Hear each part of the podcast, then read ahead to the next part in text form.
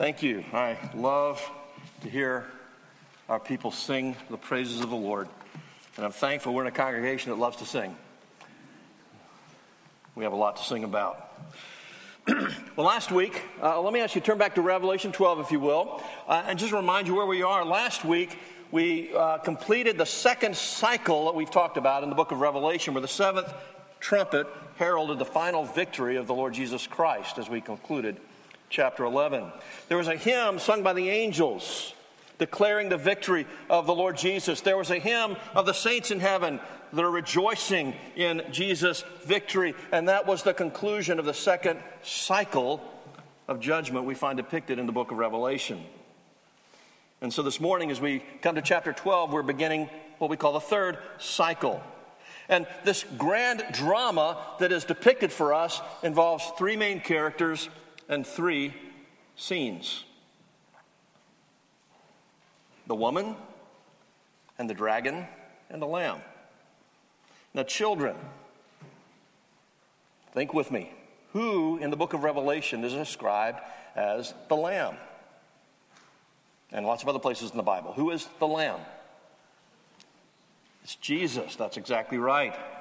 So as we're in chapter twelve, we're looking at the woman and the, the, the, the, the dragon and the lamb, and we're starting this section really of three chapters talking about this cosmic war between the forces of Satan and the forces of the Lord Jesus Christ. It describes Satan's attack on Christ, on his bride, the church. It depicts Satan's ultimate defeat and Jesus' ultimate triumph.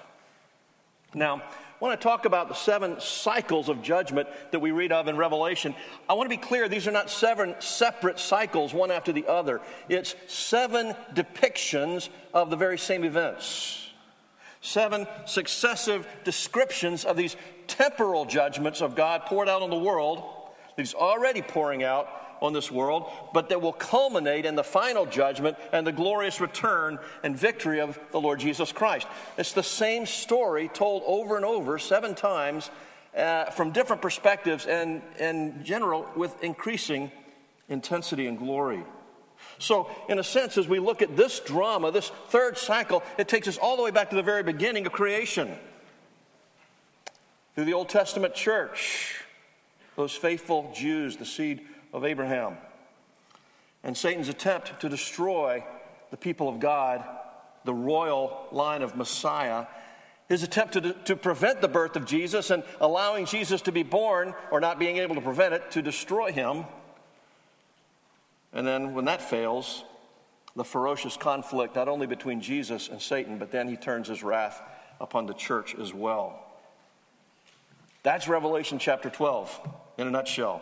Satan's battle against Christ and the church, all told in this graphic imagery. So in this chapter, we have three main characters and three grand scenes. So let's look at each of the characters first, and then we'll look at the three scenes. First of all, we see the woman clothed with the sun.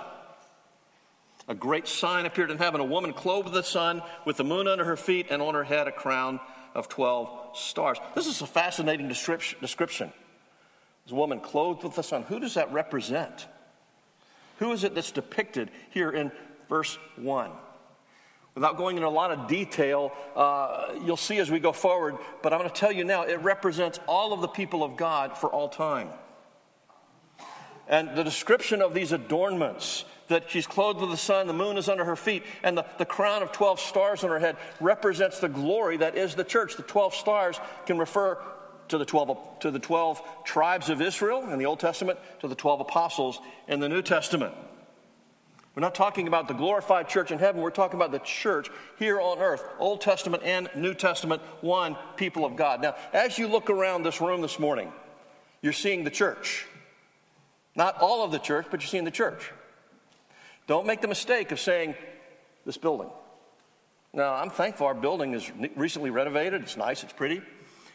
I've visited some majestic cathedrals, and the architecture and the art would, would, would blow your mind. But that's not the church.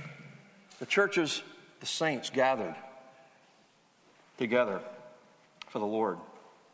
So, if we're really honest, we would probably have to say, you know, as I look around, I don't see glory radiating from one another here, right? Uh, we don't sometimes look all that radiant or all that triumphant, but this heavenly vision is giving us a glimpse of the church from the heavenly perspective. And from heaven's point of view, we're already glorious. We're already radiant, purified by the blood of the Lord Jesus Christ. So it's important to remember, as we see this woman of Revelation chapter twelve, to recognize she is the church, Old Testament and New, that, this, that, that the church is one church, Old Testament and New Testament. One unified group of believers. One chosen race, one royal priesthood, one radiant bride. And when we get to heaven, there will be one new Jerusalem. And we read in verse two that she's pregnant. She's, she's crying out in birth pains and the agony of childbirth. And verse five tells us that this child about to be born, this male child, will rule the nations with a rod of iron. And that could be none other but the Lord Jesus himself. Psalm two tells us he will rule the nations with a rod of iron. So it's easy for us to think, oh, she gives birth to Jesus, must be Mary, right?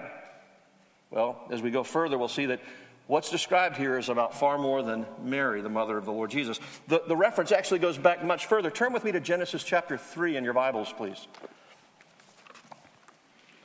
In Genesis three, Adam and Eve have sinned, and God is pronouncing judgment, first of all, on the serpent, Satan, who tempted them, then on Adam and Eve themselves.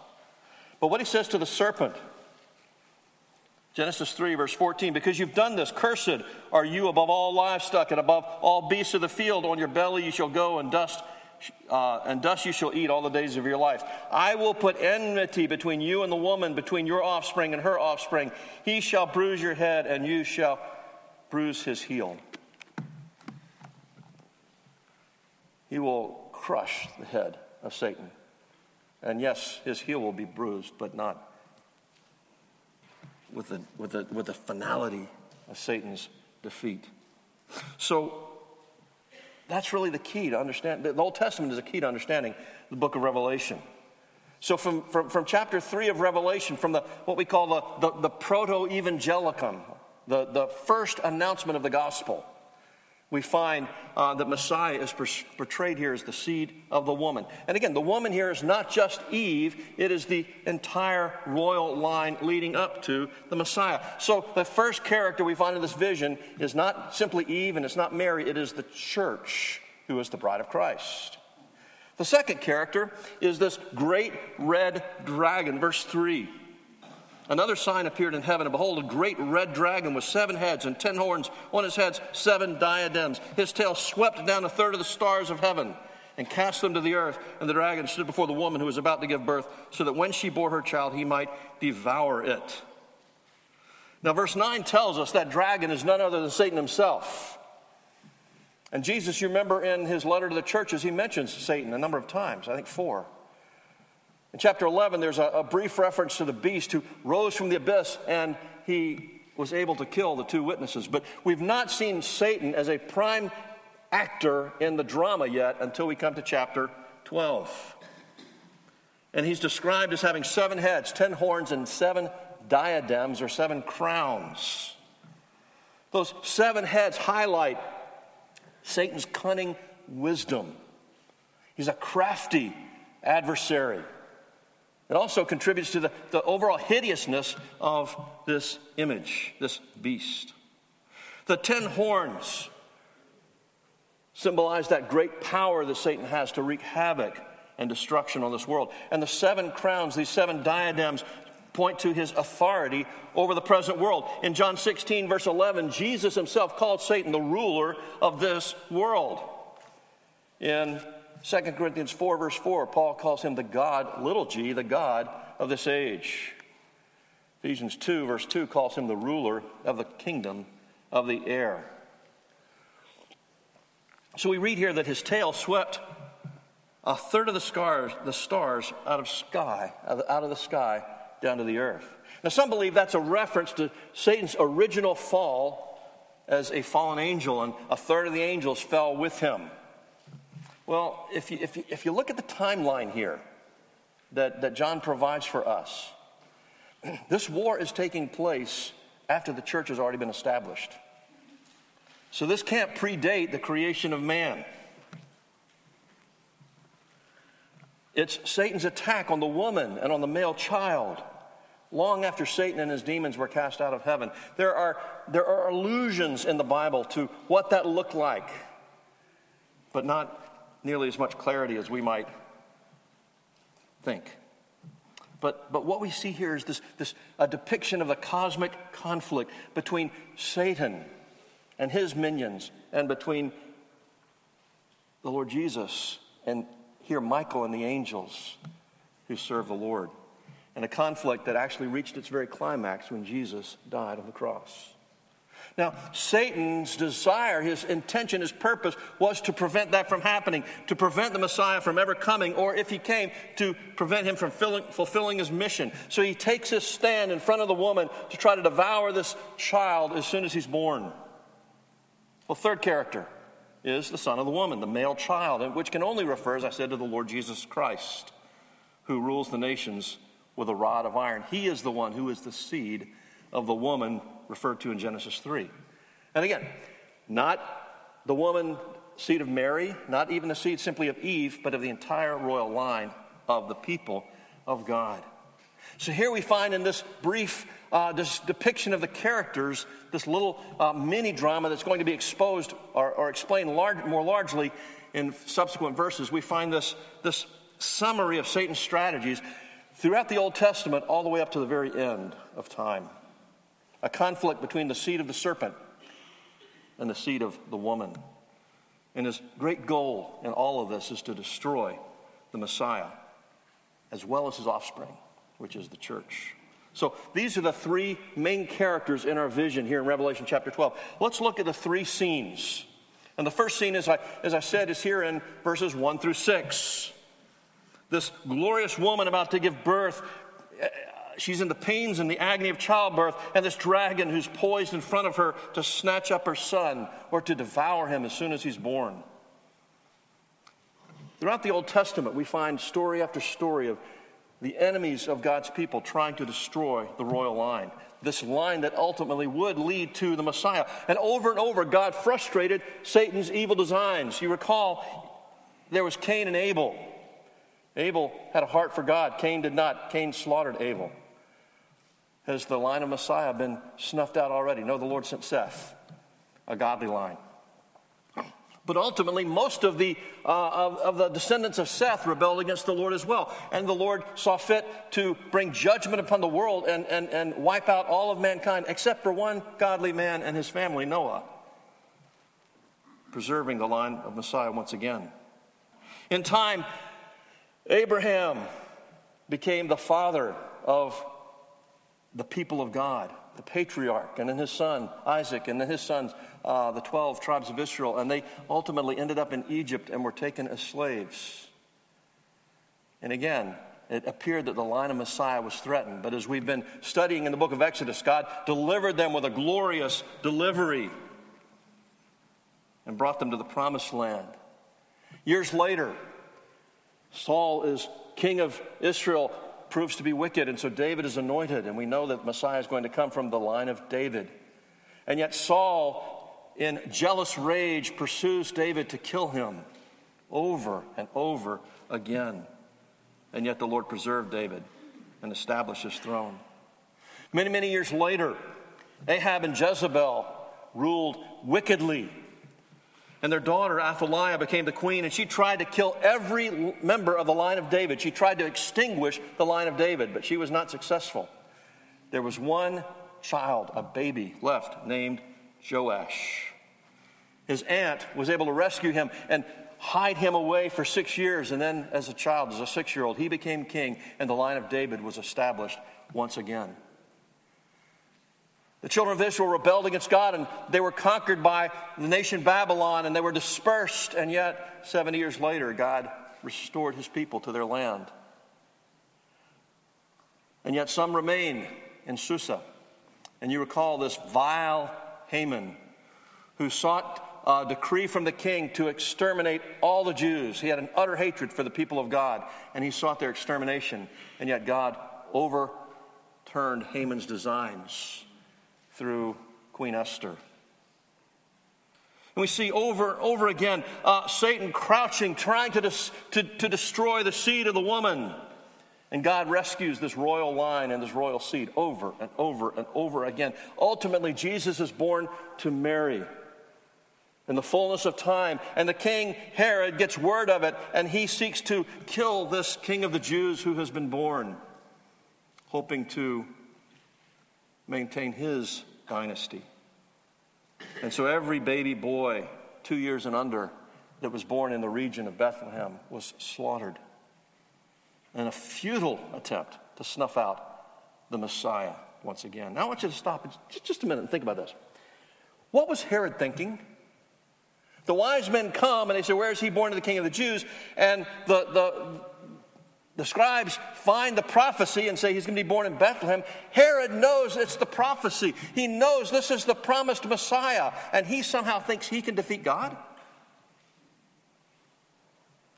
What incredible arrogance to think that he, a mere man, could frustrate the eternal plan of the sovereign God. But that's exactly the spirit Satan projects onto people. He blinds them. Satan knows he is defeated. And yet, he still pursues his hellish purposes, and he puts it in the hearts of those who are his children to take God on. And they do so at their own peril and their own destruction. So let's look then at verse five. This woman gives birth to a male child, one who is to rule all the nations with a rod of iron. But her child was caught up to God and to his throne. In spite of Satan's best efforts, Jesus is born. And so Satan has to turn to plan B. If I can't prevent his birth, I'll just kill him as soon as he's born. Well, that, that failed, obviously. And then it tells us the male child was swept up or taken up to God. Now that's a huge compression of the life and ministry and the death and resurrection of the Lord Jesus Christ. All right? But that's what uh, John is referring to here.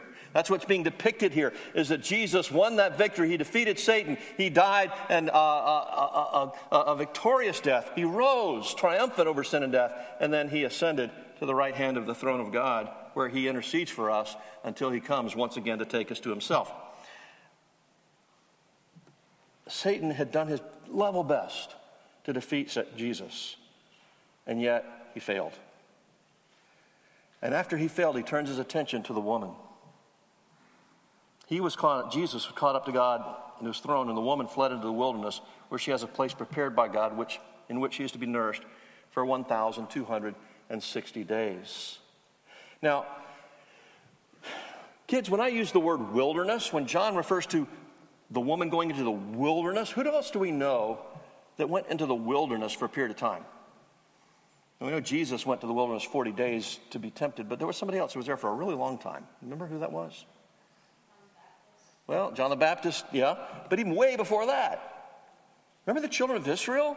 They were slaves in Egypt, and God delivered them gloriously and took them to the wilderness where he provided for them. Ultimately ended up being for forty years before they entered the promised land.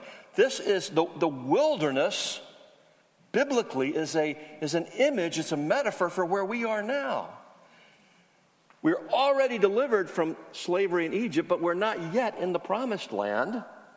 We're already delivered from our sin, and we have life in Christ, but we're not yet taken possession of that inheritance kept in heaven for us that will never perish or spoil and fade. We are in the wilderness, in that in between the already and the not and the not yet. And we are that woman. And it says that she is there for one thousand two hundred sixty days. Now, we've seen that same number in chapter eleven. We've seen that number of, of one thousand two hundred sixty days, of forty-two weeks, of three and a half years. And it points to the fact that there is a limit to the time of this conflict. It doesn't last forever.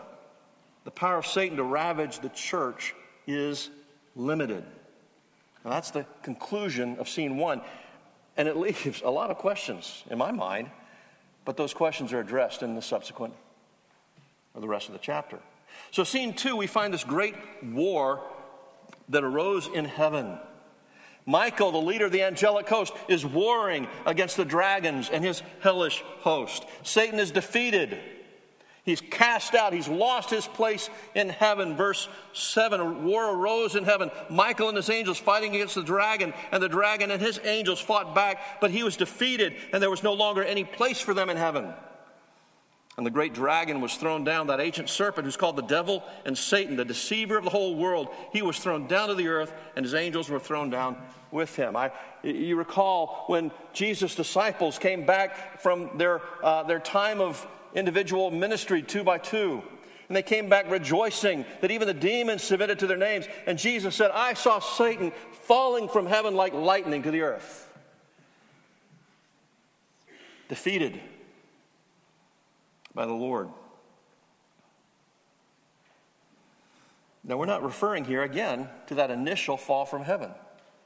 In fact, that's confirmed in verses ten through twelve, as we'll look at in just a moment. Let's go ahead and read that. Verse ten. I heard a loud voice in heaven saying, now the salvation, the power, the kingdom of God, and the authority of his Christ have come, for the accuser of our brothers has been thrown down. This is after Jesus died on the cross, defeating sin and death, rose and ascended into heaven. The accuser of our brothers. This is after the church has been redeemed. He's been thrown down, who accuses them day and night before our God. There were no brothers for Satan to accuse before that initial cosmic rebellion, were there? Because there were no there were no humans at that time. So what does it mean they accuse, Satan accused in heaven? The accuser of our brothers has been thrown down, who accuses them day and night before our God. Remember Job one, where, Job, where Satan appears before God, and God says, if you consider my servant Job, there's none like him. He fears God and shuns evil. And Satan says, yeah, he's a hireling. The only reason he serves you is because you bless him and you protect him. If you take your hand of protection away, he'll curse you to your face. He's a mercenary believer. Or you remember in Zechariah chapter three, where Joshua the high priest goes to appear before the Lord, and Satan is at his right hand there to accuse him. And it says Joshua was wearing dirty, filthy clothes. So in that case, Satan's accusations actually were true, but only half true. And the Lord rebukes Satan and says, this man is a brand plucked from the fire. And while Satan is standing there watch, watching, has been silenced by the, by the Lord himself, God takes away those filthy garments and replaces them with pure priestly vestments, as the angel of the Lord stood by. So hate Satan is depicted in the Old Testament as standing before the Father, accusing the brothers. But Romans eight, chapter one says there is no condemnation for those who are in Christ Jesus. Those accusations of Satan are no longer, they hold no weight. They're no longer received. He can no longer accuse us before the throne of God in heaven. Paul asks the question later in Romans eight, verse thirty-three, who shall bring any charge against God's elect? It is God who justifies. Satan still accuses us to our hearts. And he can he can manipulate us terribly, but the reality is he has nothing to say before the bar of God's justice. He is silenced. And that's really all that matters. So here we have these loud voices in heaven uh, singing the praise of the Lord, rejoicing over the glorious triumph of the Lord Jesus over our enemy, his enemy, Satan. And verse eleven tells us that all for whom he died share in that victory. They have conquered him by the blood of the Lamb and by the word of their testimony, for they love not their lives even to death. They were faithful even to the point of very death. Now, now stop and think about that for a moment. Jesus defeated Satan. How did he defeat Satan? How did Jesus defeat Satan? He kept the law perfectly. He never he never surrendered uh, or, or never never compromised in any area, and he died to pay for our sins, not his own. And then he rose triumphant over sin and death. He defeated Satan by apparently losing. That's the paradox of the gospel and the triumph of the Lord Jesus. And so it says, they also, that's Christians, the, those who follow him, they love not their lives unto death, and so they too defeat Satan. Remember, Jesus had called the seven churches of Asia Minor in chapters two and three. He called them to be faithful even unto death. He, he called them to be overcomers. And the great irony of this cosmic conflict is that when Satan succeeds to, in putting a Christian to death, he thinks he's won. But in reality, once more, he has concealed his loss. He loses all over again. It's through death, seemingly, as the world would look on, it looks like we, we lose. But in fact, that is our greatest triumph. But the ultimate prize is not conquest in this world, in this life. It's the New Jerusalem and the glory of heaven. So, so we read this call to rejoicing in verse twelve. Rejoice, O heavens, and you who dwell on them. But woe to you, O earth and sea, for the devil has come down to you in great wrath, because he knows his time is short. He suffered two great defeats. He was defeated in, well, actually three. He was defeated. He was not able to prevent Messiah from coming. He was not able to uh, defeat Messiah when he was here. He was defeated by him, and now he's defeated by the saints over and over again. And yet he is determined to inflict whatever harm he can in whatever time he has left. And so that brings us to the third scene in verses thirteen and following. The dragon saw that he'd been thrown down to the earth, and he pursued the woman who'd given birth to the male child. That's the church. He went after, he goes after us, and he pursues the woman with a vengeance, pointing to Satan's ongoing persecution to the people of God. It's the next phase of his battle plan against the child that she is born. And that's what Jesus told us to expect. Turn with me to John chapter fifteen, if you would. This is the upper room discourse. It's Jesus' sort of final message to his disciples before he goes to the cross, to fortify their faith, to strengthen them, to give them direction. Once he knows he will not be with them any longer. And in John chapter fifteen, verse eighteen, we read this. If the world hates you, know that it hated me before it hated you. If you were of the world, the world would love you as its own, but because you are not of the world, I chose you out of the world, therefore the world hates you. Remember this, the word that I said to you, a servant is not greater than his master. If they persecuted me, they will also persecute you. If they kept my word, they will keep yours also. But all these things they will do, do, do to you on my account, or on account of me, my name, because they do not know him who sent me. Jesus told us over and over, expect the world that we live in to hate us. This world is not a friend of grace. Expect, anticipate, even persecution. He said, rejoice and be glad, because so they treated the prophets who were before you.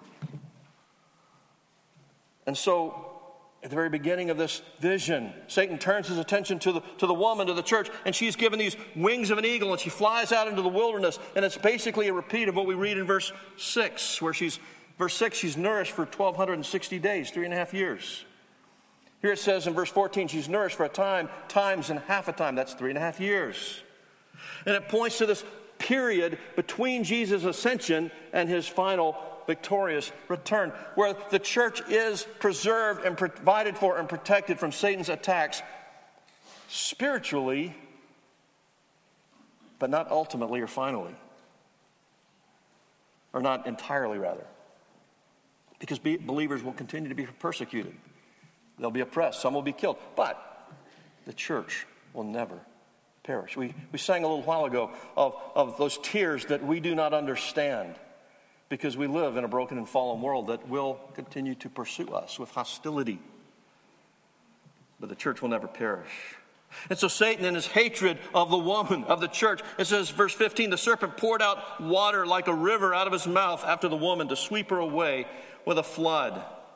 This is kind of fantastic language describing Satan's attempt to consume, to sweep away the people of God. And he has all sorts of methods and schemes for doing that.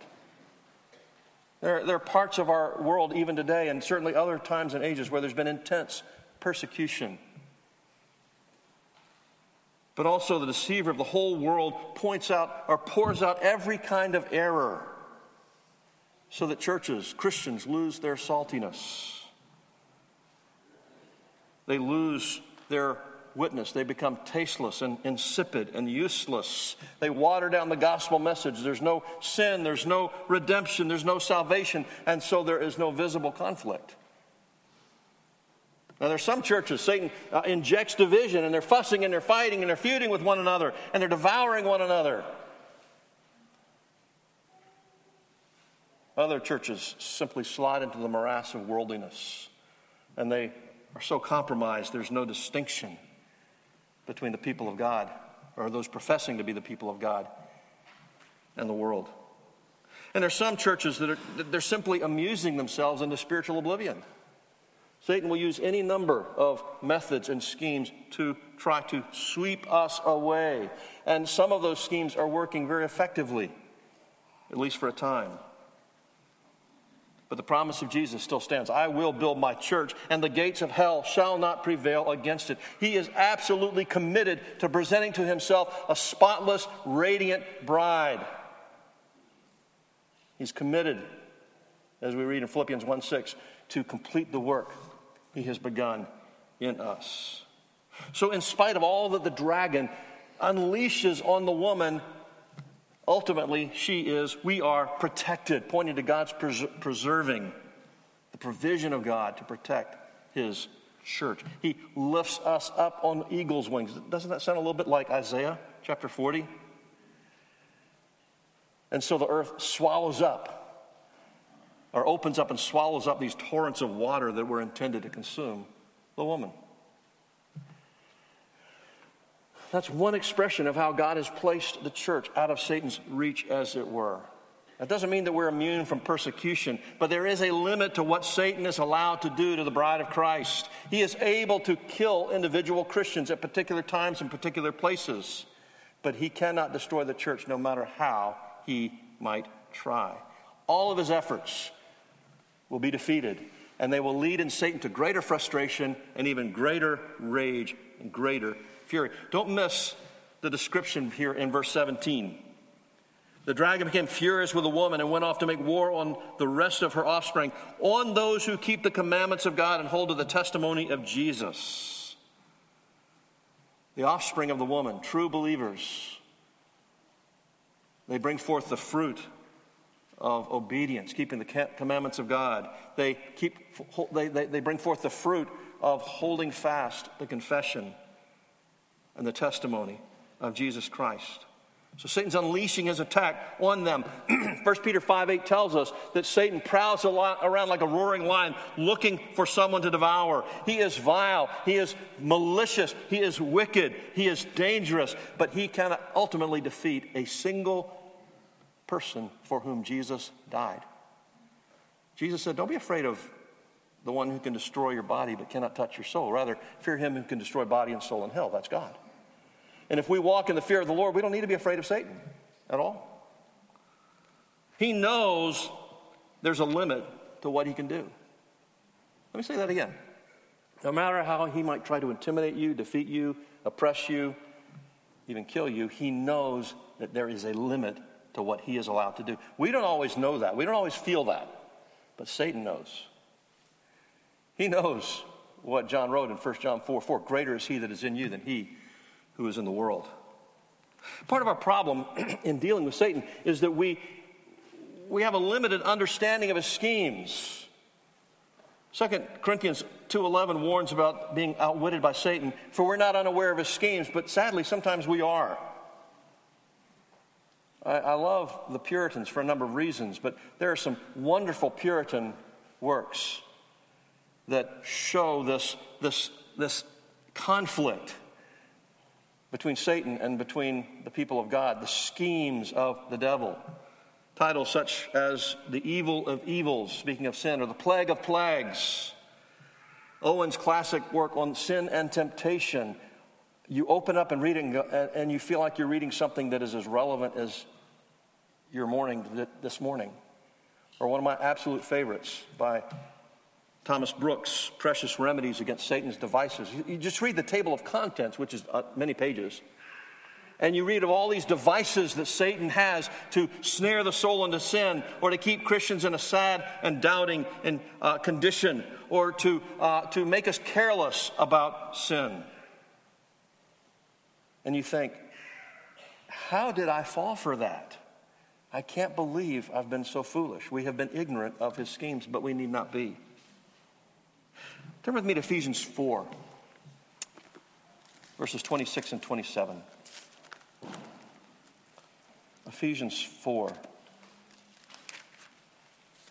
Paul is in the practical part. He's, he's laid out the gospel. He's explained what God has done for us in Christ. And he says in verse four of Ephesians one, now, because of that, walk in a manner worthy of the calling that you received. And he says in verse twenty-six and twenty-seven, be angry and do not sin. Do not let the sun go down on your anger, and give no opportunity to the devil. That word opportunity literally means place. Give him no place. N I V translates it, give him no foothold. So let me ask you, are you being careless about matters of sin? In this, in this particular context, it's being angry, sinfully angry. Are you giving a place to the devil in your life? Are you giving him a foothold such that he has a beachhead from which he can operate in your life? Paul isn't referring to a, an isolated event here. He's, he's referring to a, a series of compromises. You know, Satan's never satisfied. He'll say, just this once. And you give in to just this once, and then it's just one more time. But there is never just one more time. And once you surrender even that small part of your heart to him, it is so easy, it's increasingly easy to go back over and over again. And what once seemed inconceivable now has become on some level acceptable, and eventually it can become habitual. Let me say that again. What once seemed inconceivable, I would never do that. On some level it becomes acceptable, and with further compromise it can become habitual. And Satan's not in a hurry. He can be very patient. It can be a very long process. And at first, you, you hardly notice that you've given up that little place. And you may not notice that place gets bigger and bigger, like that frog in the kettle. As it gets hotter and hotter, he's unaware because he's cold-blooded. And his body uh, acclimates to that heat until ultimately he boils to death. And so we... we We can be oblivious to Satan's schemes, and, and we hardly notice those initial compromises and that we're giving a place. And then at some point down the line, we stop and we look back and go, how did I get into this mess? One step at a time. One compromise at a time. One place, one foothold at a time. Does Satan have footholds like that in your life, Christian? Things like anger that's out of control, as Paul describes in Ephesians four, or maybe bitterness, or resentment, or malice, or maybe sexual temptation, lust, pornography. And you say, I'll never do that again, and then again and again. Or maybe some hand habit that in its place might be acceptable, but it's placed you in bondage. Paul says, all things are acceptable, but I will not be mastered by anything, whether that's food or whether that's recreation, whether that's uh, uh, uh, entertainment, what, whatever it might be, and you've become mastered by it, that it has an unhealthy hold on your life. Or maybe shading the truth. You, you just sort of develop this habit of wanting people to like you, and so you're willing to shade the truth a bit to make yourself look a little bit better. So I want you to stop for a moment. Take, just, just, just stop and take a look. Are there places I have given to the enemy?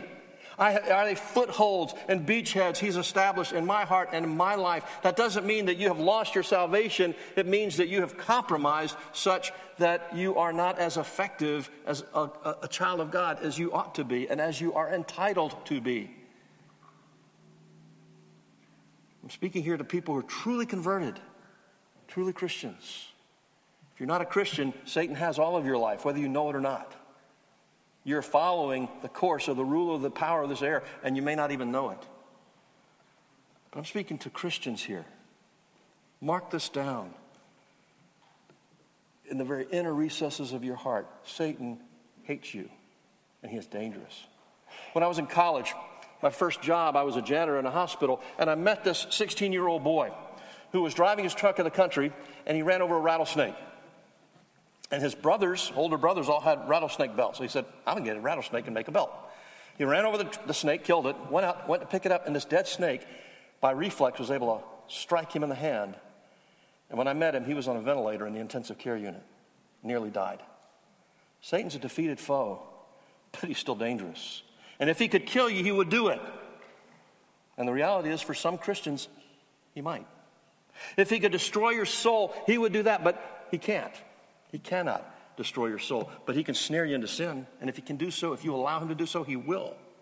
If he can destroy your home, if he can destroy your character, if he can destroy your testimony, he will delight to do so. And one of the devices that he uses, he presents the bait, he makes it look all attractive, but he hides the hook. And you take the bait, and you're hooked. You've given a place to the enemy once again. Christian, Satan is your mortal enemy. Do not forget that. Go back and read Revelation twelve and see just how much he hates your Lord and how much he hates your spiritual ancestors and just how much he hates you and every single other brother and sister you have in Christ. Don't be fooled and don't be seduced. World War Two ended in August of nineteen forty-five when the Japanese Empire surrendered to the United States. But that surrender was preceded by intense fighting on all of these Pacific islands because the Japanese had inhabited and dug into all these Pacific islands to create for them a defensive perimeter where we couldn't land our bombers and then fly and attack Japan. So we had to dig them out one island after another. Stories are told of a number of Japanese soldiers who were on isolated Pacific islands and they never heard that the war had ended. So they never laid down their arms. And they continued to be dangerous. If you were to go on that island, they would try to kill you because they didn't know the war was over. Friends, Satan knows the war is over. He knows he's a defeated foe, but he is still just as dangerous, and he still refuses to lay down his arms.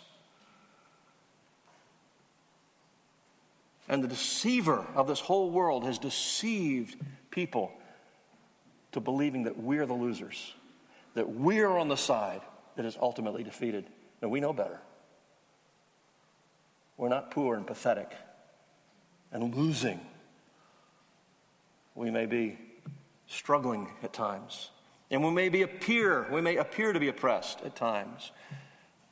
But by the grace of God, we're on the side of the champion. And he will see us to the very end. God tells us our foe has been defeated once and for all, and that our Savior, our champion, the Lord Jesus Christ, has won the victory. So while the drama continues, there's no mystery. We know how it ends. So brothers and sisters, if you are trusting in Jesus Christ, and I hope you are with all your heart, let us live with that confidence and with that holy resolve.